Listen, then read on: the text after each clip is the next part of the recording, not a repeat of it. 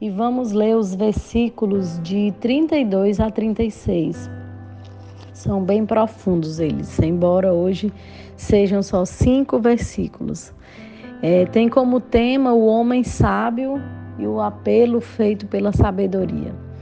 Agora, pois, filhos, ouve-me, porque felizes serão os que guardarem os meus caminhos. Ouvi o ensino Sede sábios e não o rejeites.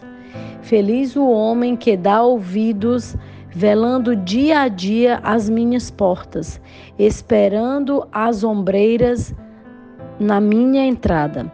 Porque o que me acha, acha a vida, e o que alcança favor do Senhor, achou graça.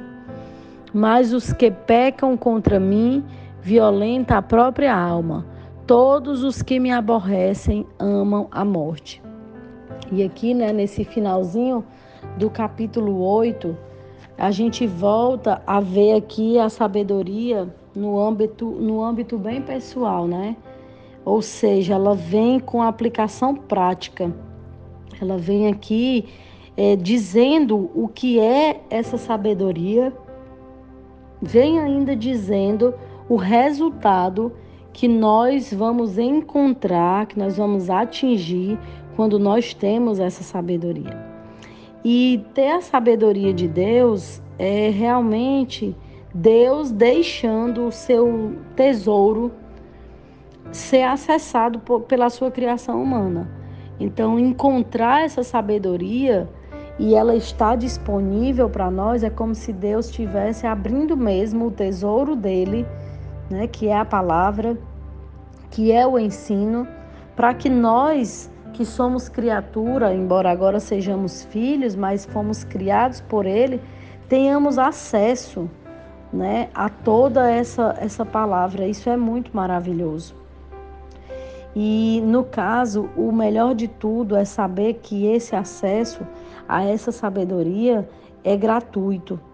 E na verdade tem ainda uma garantia uma garantia de resultado prático. Ou seja, Deus ele é dono de todo o saber, aí ele nos, é, nos motiva a buscar esse saber, ele libera esse saber, essa sabedoria para nós e ainda nos retribui porque nós buscamos e atingimos essa sabedoria.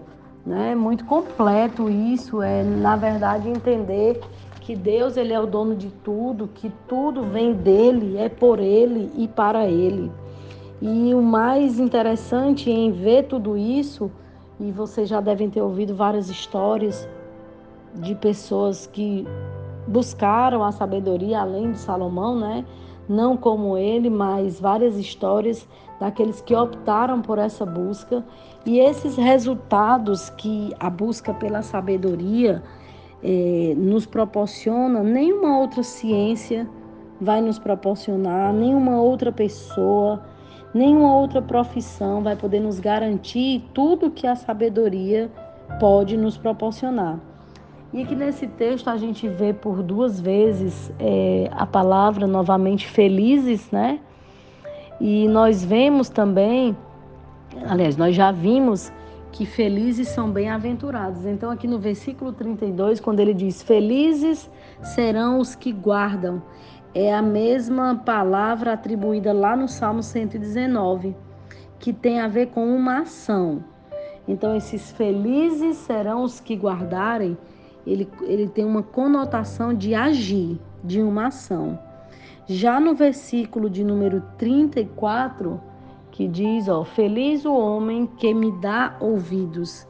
Essa palavra ela tem uma conotação de atitude. Porém, em ambos os casos, a gente entende que ela requer um esforço contínuo. Uma diz assim: felizes serão os que guardarem. Ou seja, para eu guardar algo, eu tenho que continuar velando por ele. Né? Eu tenho que continuar tendo zelo por ele.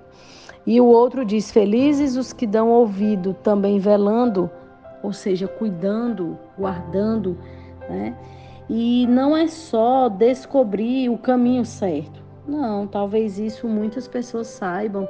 Muitas pessoas podem dizer: ah, eu, por exemplo, não, não sigo uma religião mas eu acredito em Deus, eu não vou para a igreja, mas eu sei que Deus existe. Então não é só sobre descobrir o caminho certo, mas é guardar esse caminho, é viver esse caminho. Não é só sobre ouvir a palavra.